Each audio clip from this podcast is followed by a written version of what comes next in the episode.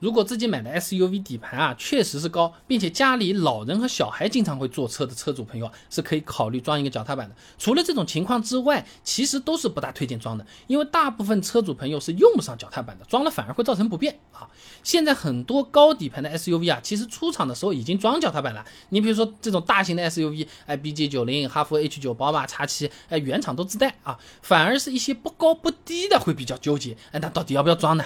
就和我们高考刚过一本线报志愿的时候，你报个好学校嘛，又怕上不了；你报个稍微差一点的嘛，心有不甘，浪费分数。哎，这个时候要考虑实际情况了啊。装不装脚踏板，最重要的还是要看家里的老人和小孩用不用得到。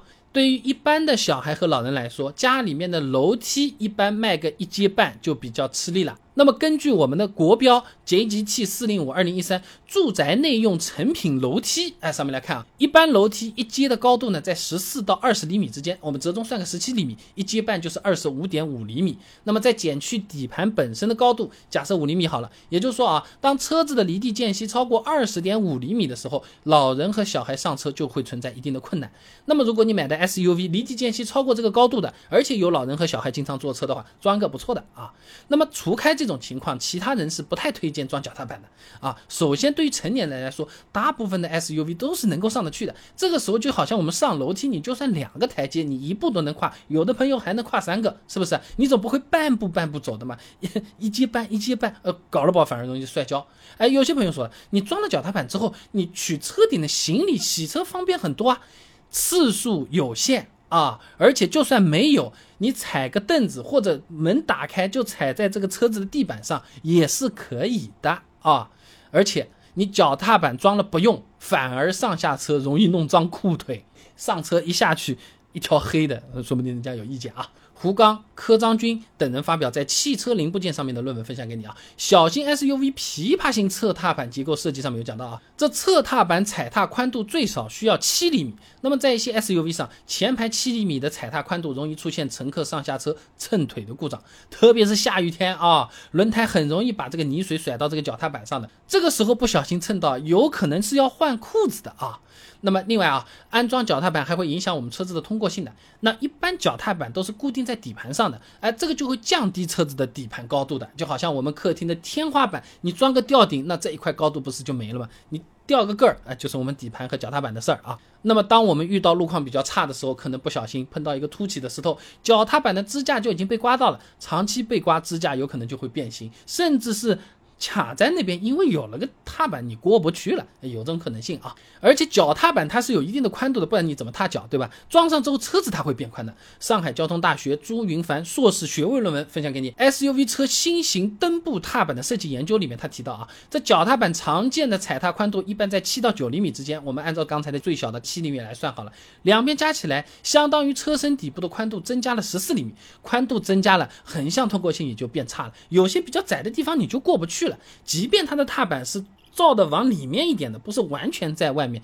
但是你通过性的确是会受到影响的，你明白就行，不要纠结是几厘米 啊。那至于说加装脚踏板需不需要去车管所去登记备案，这个倒是不需要的啊。根据机动车登记规定的第十条，只有在改变车身颜色、更换发动机、更换车身或者车架情况下才需要备案。那但是实际操作当中啊，装脚踏板可能会影响年检，有些地方年检政策很严的，你加装踏板他就是不让你过，他说和当初的不一样，不一样就不让过啊。那比如说我在的那个杭州。我打了个电话去咨询了一下，他们的回复呢是只要脚踏板宽度不超过车身，哎，就相当于不会宽出来啊，它是不影响年检的。如果超过的话，需要拆啊。如果各位朋友要装的话，先当地的检测站问一下再做，也要不了多少时间，对不对？避免以后的麻烦。